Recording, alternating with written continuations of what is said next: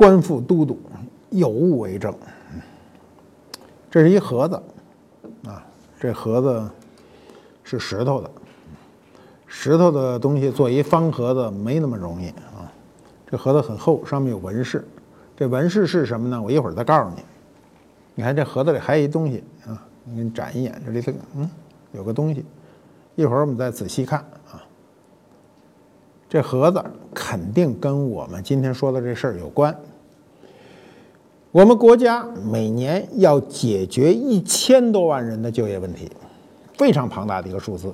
我们仅今年高校毕业就有七百六十五万人之多，还有呢高中，还有呢初中啊，还有再就业啊，等等等等，全加起来，我估计一年怎么也得有一千五百万人口要求就业。这对我们这个国家来说是个压力啊。那么，有人跟我这么说哈，有人跟我说有这么一观点，说这个好学校啊，就是名牌大学的这文凭只对高级打工者有用，对一般打工者用处不大。一般打工者一定要看你能力，对创业者也没用啊。创业你爱有没有文凭啊？你看历史上创业成功的啊，在美国大家知道的这些有名的人，全都是大学没毕业的。所以这文凭只对高级打工者有用。一说你哪大学毕业的，然后呢，呃，再搞个同学会，或者再呃弄个 EMBA 班啊，大家混成校友啊，互相帮个忙，帮衬着，没准能有点用。但是对于我们一般人来说，就业对你来说，可能比考大学还难。今天毕业生呢，面临一个非常大的难题，这个难题就叫就业。就业呢也叫择业，你自己选择你自己的这个职业。国家为此发愁啊！一到这儿啊，各个媒体也动起来，各个机构也动起来。国家发愁，这个人呢也发愁，这是一两头难的事儿。国家发愁是发愁什么呢？是发愁这么多人怎么能够找到工作岗位，而个人发愁是什么呢？是哎，我这个怎么能找到一个多发我钱少干活的？单位啊，最好能找到一个只发钱不干活的单位，嗯，所以个人发的愁是这个。找工作，我告诉你，在今天在中国并不难，是找到一个理想的工作难。什么叫理想？我们这个理想就是想象中的事儿啊。这个理想可能近，可能远。有的人理想目标定的大，所以工作永远找不到合适的。那么，在就业和择业啊这两个问题实际上是一个问题啊。就业是政府要解决的，择业是你自己要解决的。这个社会问题呢，对于我啊这样的人来说呢，我们年轻的时候，小时候没没这词儿，没有择业。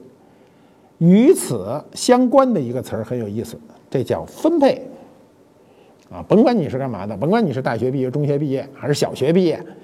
您那工作是国家给你统一分配的，这分配还有一词儿呢，叫统一分配。这个从什么时候开始的呢？从建国就开始了，一九四九年建国以后，五零年就开始了，全国高校毕业生呢就由国家统一分配了。那我们今天的人说，呀，统一分配多好啊！说我们就不不发这愁了。说现在大学还没毕业呢，最后一年天天去到那种招聘会去啊，呃，发简历，光简历印了得有一斤了，对吧？到处发去。我告诉你，我写过一篇文章，好多年前我写过。我说我们今天有一个自由叫选择，这个选择是双向的。你到一个单位是因为你喜欢这个单位，或者你认可这个单位。如果你不认可这单位，你根本就不喜欢这单位，你肯定不去。这就叫双向。单位呢也是看你能够胜任，你才留用你；不胜任，人对不起你了。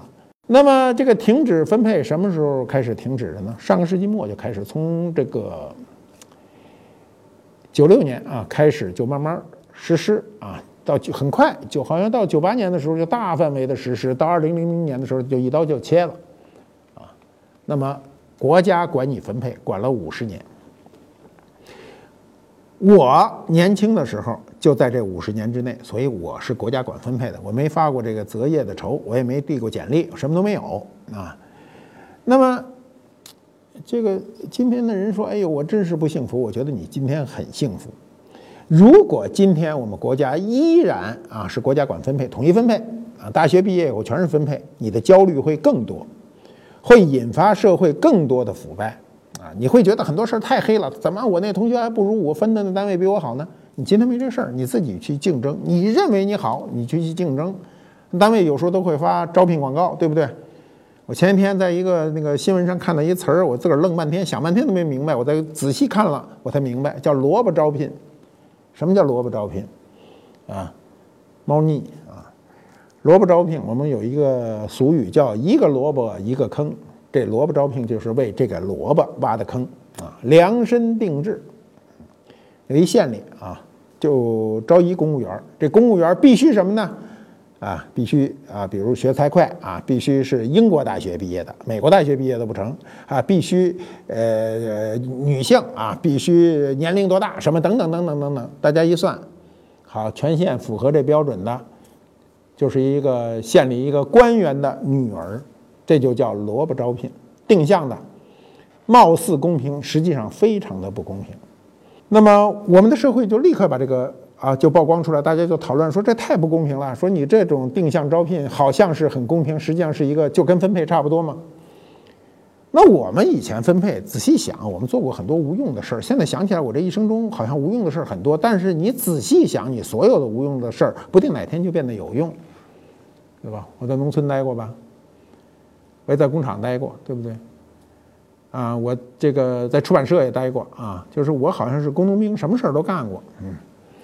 你比如我在工厂啊，我当年分配工厂的时候，我就没想到我怎么突然就有一天变成一工人啊。当工人呢，当然对工人的概念是非常泛泛的，就俩字儿工人。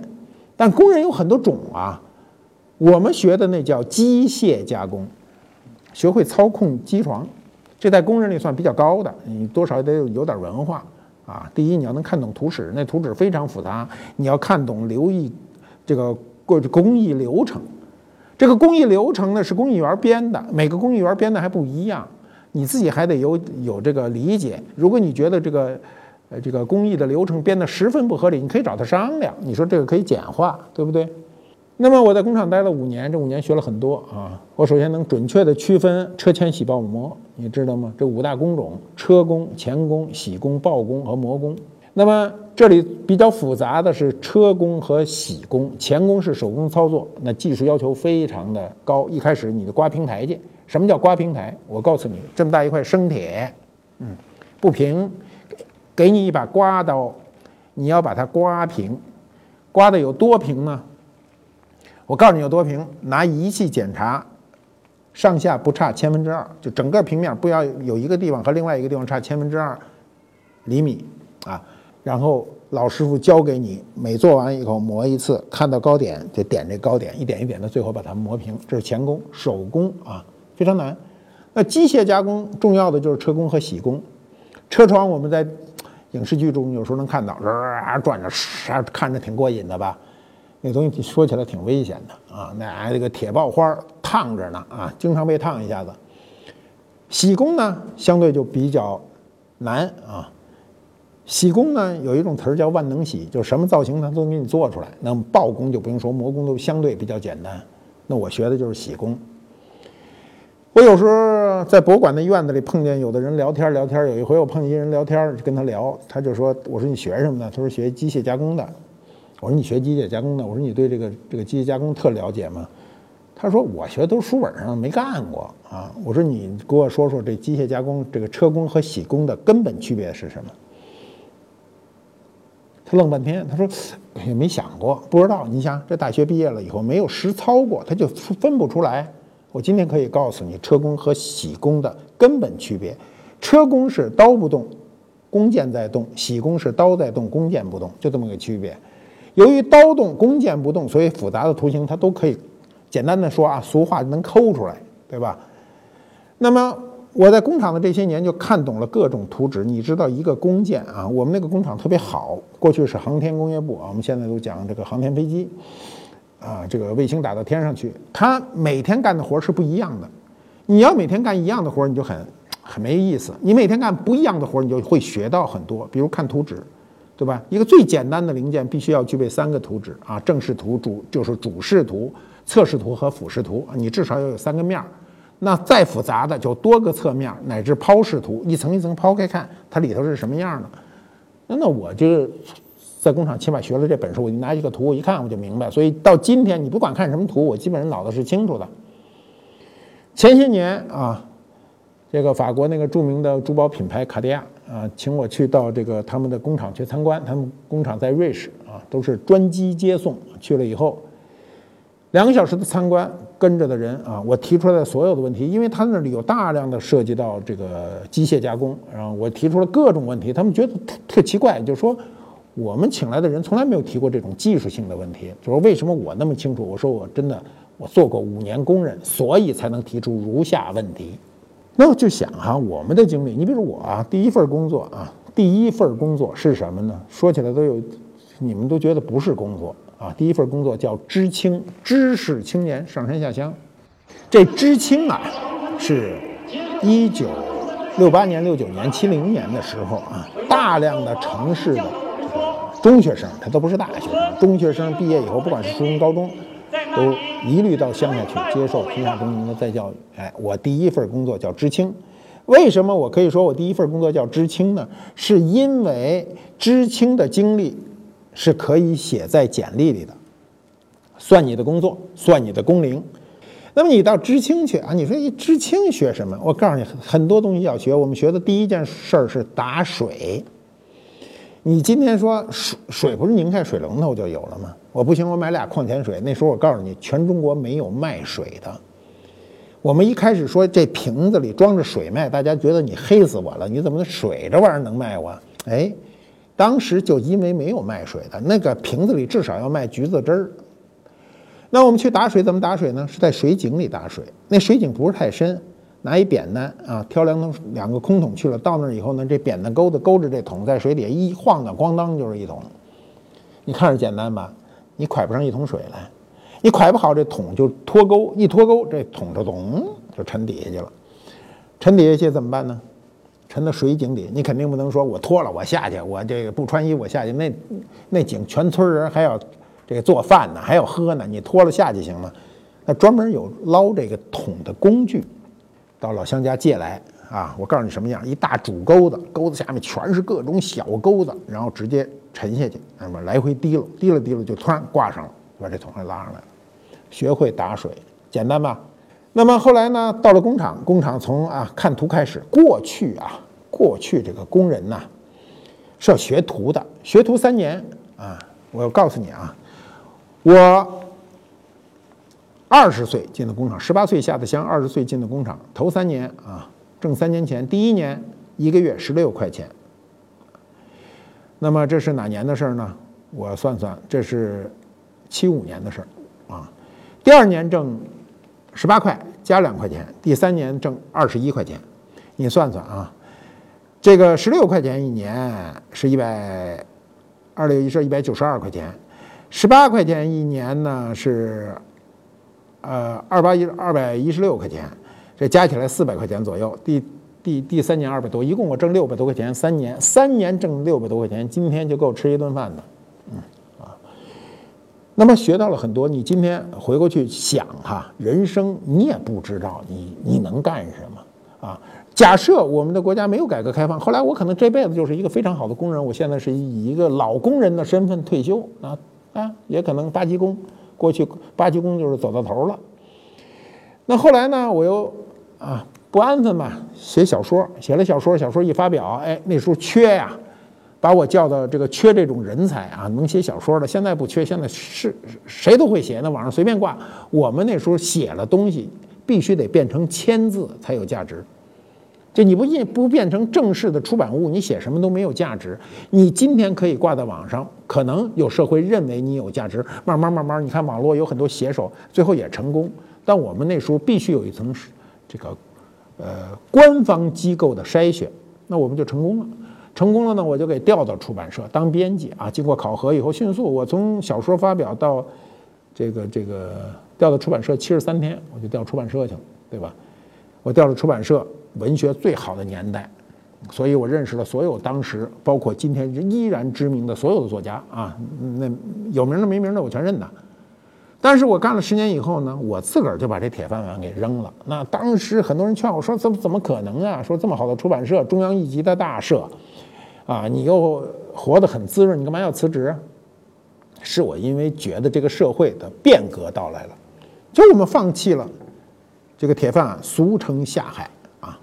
下海这事儿啊，有点意思啊。这下海这个词儿最初不是什么好词儿啊，最初是俩意思啊。在民国时期的下海呢，第一是指呢这个业余的啊这个演员，就是票友。成为职业演员，这叫下海。还有一种呢，就就比较微啊，就是普良家妇女沦落风尘，也叫下海。所以今天说这个什么公务员下海去经商啊，这跟古这个这个以前的意思多少有点差距啊。在过去，我们一直认为啊，就选择一个好的职业啊，一做就是一辈子，是这辈子就指望这事儿，没有人辞职。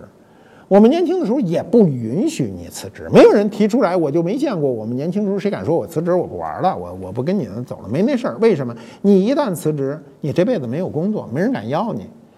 所以过去单位有一个杀手锏啊，他对你最大的一个惩罚呢，就叫留厂查看啊。开除呢不用说，一开除你这辈子你就等于宣判你死刑。他不宣判你死刑，他就给你来一个恶心你的，叫留厂查看。啊，比如说你犯了什么纪律了，给你个处分，留厂查看吧。这留厂查看呢，你一下就老实了，你什么事儿都不敢干了，因为你再犯错误，你就把他给你开除，开除你就没有工作，没有工作你就没有收入，这社会也不承认你。那么我在这个这个年轻的时候啊，二十多岁的出版社工作，那时候老出差嘛，那时候出差主要是坐火车，不坐飞机。坐火车的人都是聊天在火车上坐那儿就瞎聊瞎侃。后来那时候我就说，我发现一社会现象啊，三十多年前的中国，所有人都在谈一个事儿，都在谈我怎么调动工作，不想干了，在单位不想干了，啊，因为你不能辞职，你只能调动工作，就是你从甲单位到乙单位，那么。它有一词儿叫对调，那必须得有乙单位有一个人愿意上你甲单位来。那时候又没有网络，又没有这种信息沟通，非常的不容易。怎么办呢？只好往电线杆子贴广告。所以你注意看，这电线杆子上早期啊，就是在上世纪八十年代那所有的广告啊，除了这调动工作的，就是治性病的，对吧？那么调动原因是什么呢？可能是工作不满意，也可能是跟这个领导处不好，或者跟这个单位同事处不好啊，就各种原因，就是想调动，所以那时候为调动，很多人非常的苦恼。你今天没有这事儿，你实在不能处理这个单位的关系，那你就拜拜了。那么我们今天啊，你们注意看啊，越好的单位，它的对这个应聘者啊，条件越苛刻，甚至工资越低。今天。往往是民办的一些企业工资开得高，而这个国有很多企业，甚至有些大的外企开的条件非常苛刻，而工资非常低。为什么？有人认为它有发展。你比如我知道啊，就有的大大国企招聘啊，一共是四十个这个位置，来好几千人，那各种条件都来了。有的人上来就说我啊可以免费给你干一年，你不用给我工资，你看我的能力，我干一年以后咱们再说。我看外企也有这种现象，有的外企来了说你我我不需要公司，我就需要证明明我的能力，你让我免费工作，工作到一定程度，你认为我什么时候值钱了，你什么时候给我工资，对吧？所以大单位就占很多便宜，那小单位就不行啊。你的一般的企业说谁给你免费干活，不可能啊。那我们今天还会发现一个情况啊，就将来我们有机会一定要讲我们教育生态的一个破坏。教育生态不是说所有人都要长成国家栋梁之才，这才是一个好的教育生态，对吧？我们去看一个原始森林，它有钻天的高大的乔木，还有一般性的灌木，还得有攀岩植物啊，依附于它生存的还得有那种苔藓，这才构成了热带雨林中的这种原始森林。如果说你这个山上就是。独一门的树，什么也都没有。这东西万一来个病或者来个虫害，您就全死了。所以生态不好。那我们现在的这个生态呢，我倒是觉得啊，就是我们今天由于盲目的扩招啊，你像一年毕业生就是七百多万人，而且呢，很多大学的教育程度是确实有很低的哦。我们有这种感受，因为你招来的人，你可以知道他质量不过嘛。所以呢，这种有没有必要更多的人学到这个学位？这个学位如果说你没学到本事，只是浪费了这个这个年华换得一个文凭，我觉得都很没有必要。我们今天啊，往往是一些有技术的工种，工资非常高。我可以告诉你们，过去最不值钱的一种工人叫瓦工，啊，木工比他值钱。为什么？木工有技术，瓦工有时候不就磨泥吗？今天瓦工啊。非常的贵，为什么？社会地位低，啊，学起来也比较困难，没人爱干，所以今天瓦工非常好。今天在城市里找一个好的瓦工，一个月至少得一万多块钱。你的大学生毕业，你很难拿到这个工资，你俩月都拿不到他一个月的工资。你不要看不起这些有技术的工人。我们老说工匠精神，工匠精神是一定要有技术的含量。那我们今天必须正视我们今天择业的这个困难。啊，对于政府来说，就业这个困难，择业，啊，我以我过来人的经验告诉你们，啊，有几点必须注意。第一，叫自我评估。古人有一句话叫“人贵有自知之明”，你先得要知道自己，你再要知道这个世界。千万别说我对世界有多么了解，世界风云都在我掌握之中。千万别说这个，您自己有多大能力，你自己适合什么？如果一个人对自己没有评估的话，那我建议你先做一最苦的活儿。你看自己在哪个地方能表现出自己的能力来？你比如很多大单位的后勤的管理人员，往往都是从保洁做起的。你不要认为打扫卫生是个简单的事儿，你怎么能把这个卫生啊打扫卫生这件事儿做好？你不要以为餐厅服务员是个很很简单的事情，对吧？你知道我认识一个。一个老师啊，这个老师人家都叫他老师，叫他戴老师啊。戴老师呢，这个服务他是服务出身的，他都到了四五十岁的时候，还有一副这种服务人员的架势。然后我告诉你啊，你看他的服务履历，他是第一波啊，改革开放以后第一波送到香港去培训，回来以后在这个杭州香格里拉啊饭店当服务员。那时候经常有领导人去，由他来服务。整个领导人的这一餐饭，两个服务员，一男一女，他就是那男的。然后我就说你为谁服务过？他就开了一溜名单，那名单我一听就吓着了。邓小平，啊，邓小平去杭州的时候住香格里拉饭店，整个那桌子吃饭的时候是他服务的。还有什么美国总统啊，什么法国总统啊等等，非常重要的贵宾都是他服务的。彬彬有礼，你知道这服务非常难。你要在那个现场啊，出一个纰漏，你都没法收拾。我亲眼看见过很多次，啊，不是他，是别人。我在一个非常重要的宴会上，啊，每个人都西服革履的跟老外吃饭，然后撤盘子的时候，我看眼瞅那服务员这托盘把这盘子搁上去，这盘子里带有那个酱油汤啊，又拿那盘的时候，这手就歪了。这盘子里的那酱油汤直接就灌那一个外宾的一个老这个老外的脖子上，多么难堪的局面啊！这就是服务工作，所以要认真真对待自己的一个最简单的工作，把最简单你认为最苦的、最苦的事儿要做好。我说啊，一个人甭管你什么毕业啊，您就大学毕业也没有关系。当你毕业以后啊。你如果愿意找一家大饭店啊，去当一个门童，好处是什么呢？阅人无数，你会看很多人，看真牛的、假牛的，啊，这个不牛的，先不牛后牛的，先牛后不牛的，你见各色人等。阅人无数，对你后来的一生是有好处的。比如有一个著名的门童故事，我很多次都想讲，没有机会讲，那我们今天就讲讲这个门童。这个门童呢是佳士得拍卖公司，世界上有两个大拍卖行，一个叫苏富比，一个叫佳士得。他是纽约佳士得公司的这个门童，就是拉门的。我们今天叫门童，是因为早期拉门的都是年龄比较小的。但这老先生是一直拉到退休的啊，就任务就是拉门啊，来了拉门跟您打一招呼，请啊，这工作简单吧？我告诉你，他最初。进佳士得公司，因为，呃，也没什么学历，也比较苦。一开始让他做保安啊，做库管，做的井井有条特别认真。嗯，在这个佳士得，甚至当时把艺术保管库的钥匙都交给他，你显然有很多信任，对不对？那我们就觉得这已经是个很好的工作了。啊，我现在我最爱去的就是人家那个库房看东西嘛。你已经管这些艺术品，相对来说你都有等级了。他突然说，他突然知道了，说公司要招一门童，他就跟老板请示说，我能不能去当这个门童呢？老板一想说，你当门童干嘛呀？他说这个门童啊，就是工作呀，工作要有热情啊。说我在这底下呢，我都想找一份跟人能更多的打交道的地方。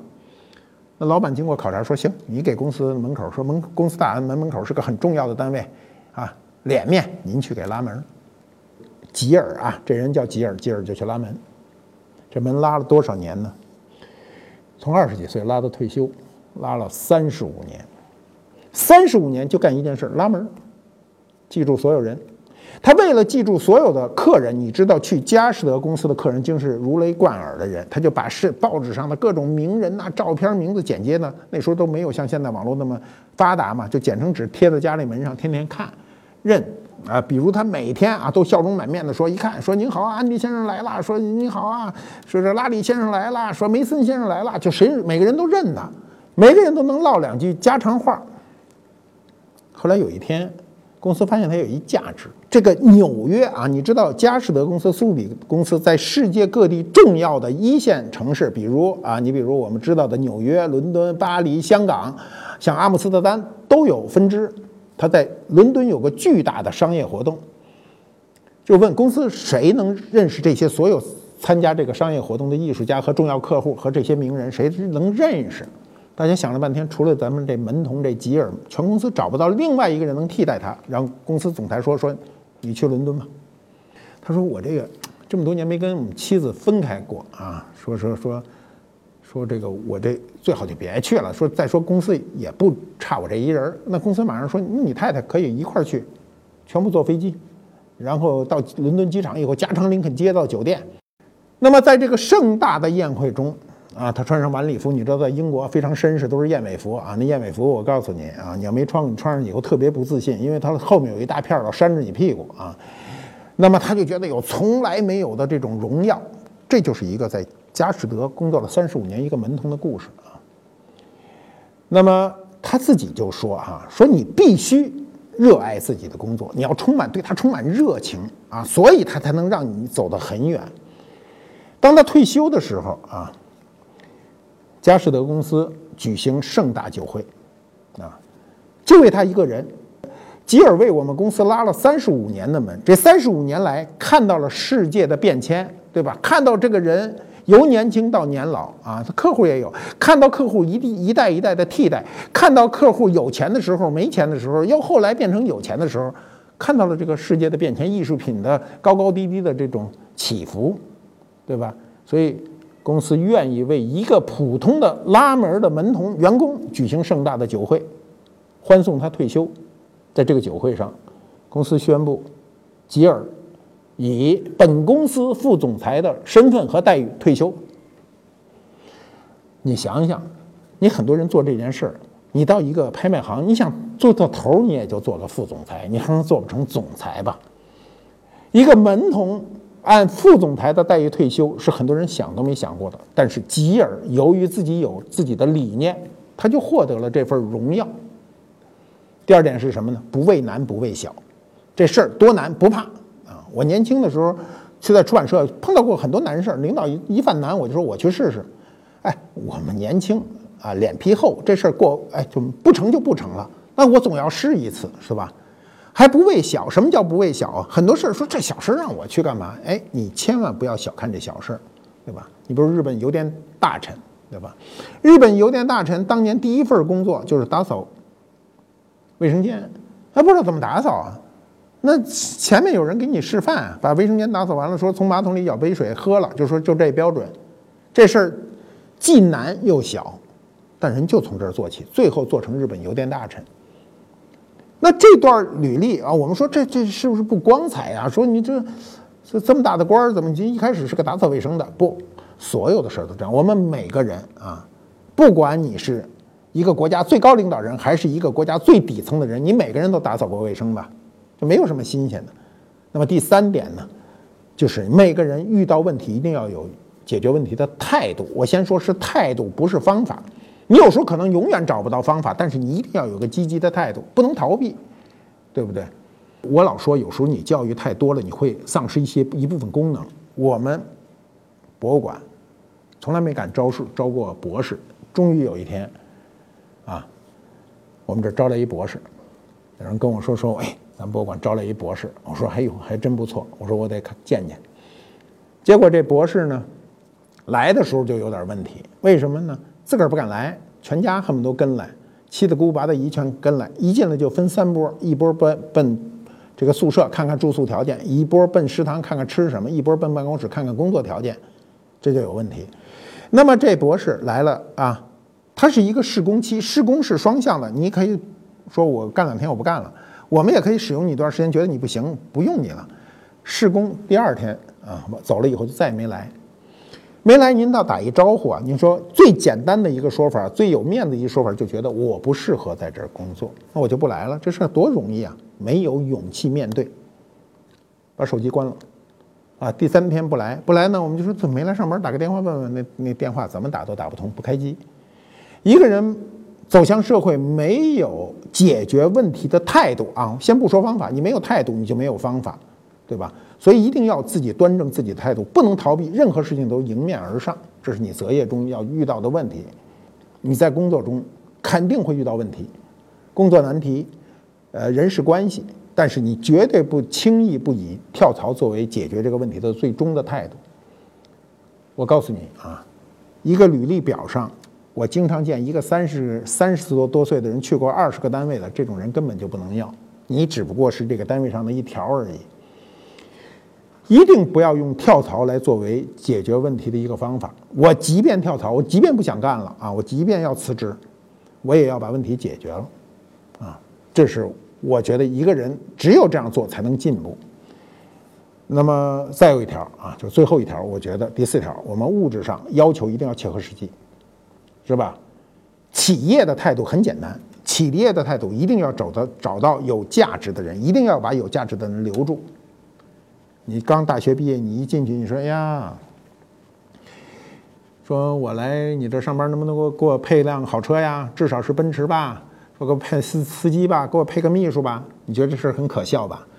这是我夸张的说你的条件，你的很多条件就跟这个如此可笑。你站在单位的角度看你的时候，你的要求只要超出你的能力，就变得非常可笑。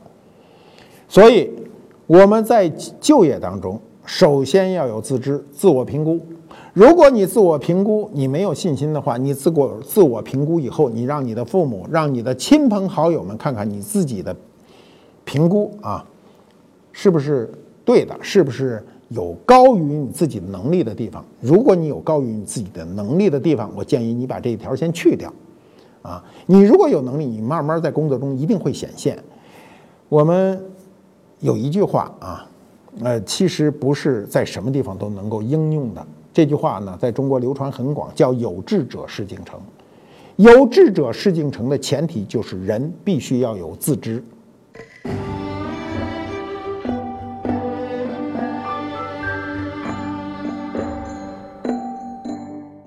官复猫揭秘官复秀啊！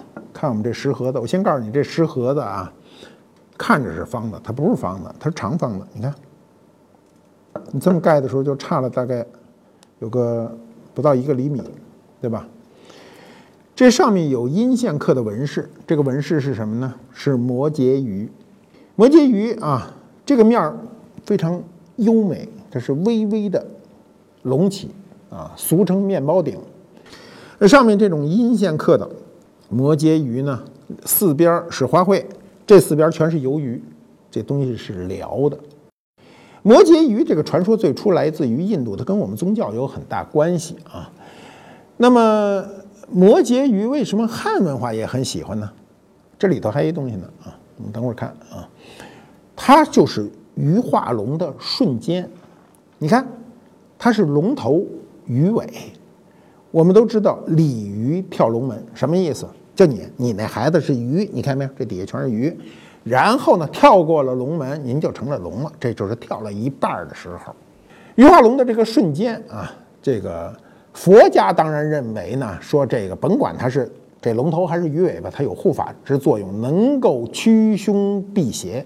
那么辽代文物中呢，摩羯鱼啊就非常多，这里头呢有一个玉，就是摩羯鱼，啊，跟这个纹纹样是一样的，年代也基本上相同啊，就是辽金时期。鱼鳍上面是翻转的，这个翻转呢非常的有力，是在它摆动的瞬间。我们用一个静态的玉来表现它当时鱼化龙之间的瞬间的一个变化，它用这个鱼鳍的啊这个种拧动做了它内心的一个表达。那么这类文物呢，在辽金时期呢，呃很流行啊，它不仅仅是跟佛教有关，还跟我们的汉文化有关。我们今天啊。都希望孩子，不管是儿子还是女儿啊，上学都希望他们能够这个成才啊。按照中国传统文化说，就望子成龙。在鱼变成龙的一瞬间，头已经变成龙，尾巴还没有变成龙。那么这跟今天的大学生啊，毕业的大学生的状态基本上是一样。你通过学习，你已经有一半进入了这个社会，那你怎么能够完整的变成一条龙呢？改变你现在择业的这个瞬间呢，取决于你择业时的态度。喜欢观复都督的朋友们，欢迎点击蓝色订阅按钮，以后每次更新会有提醒。你也可以扫描二维码关注我们的微信公众号，订阅我们节目的粉丝，我们会不定期的赠送观复博物馆的礼物。祝你好运！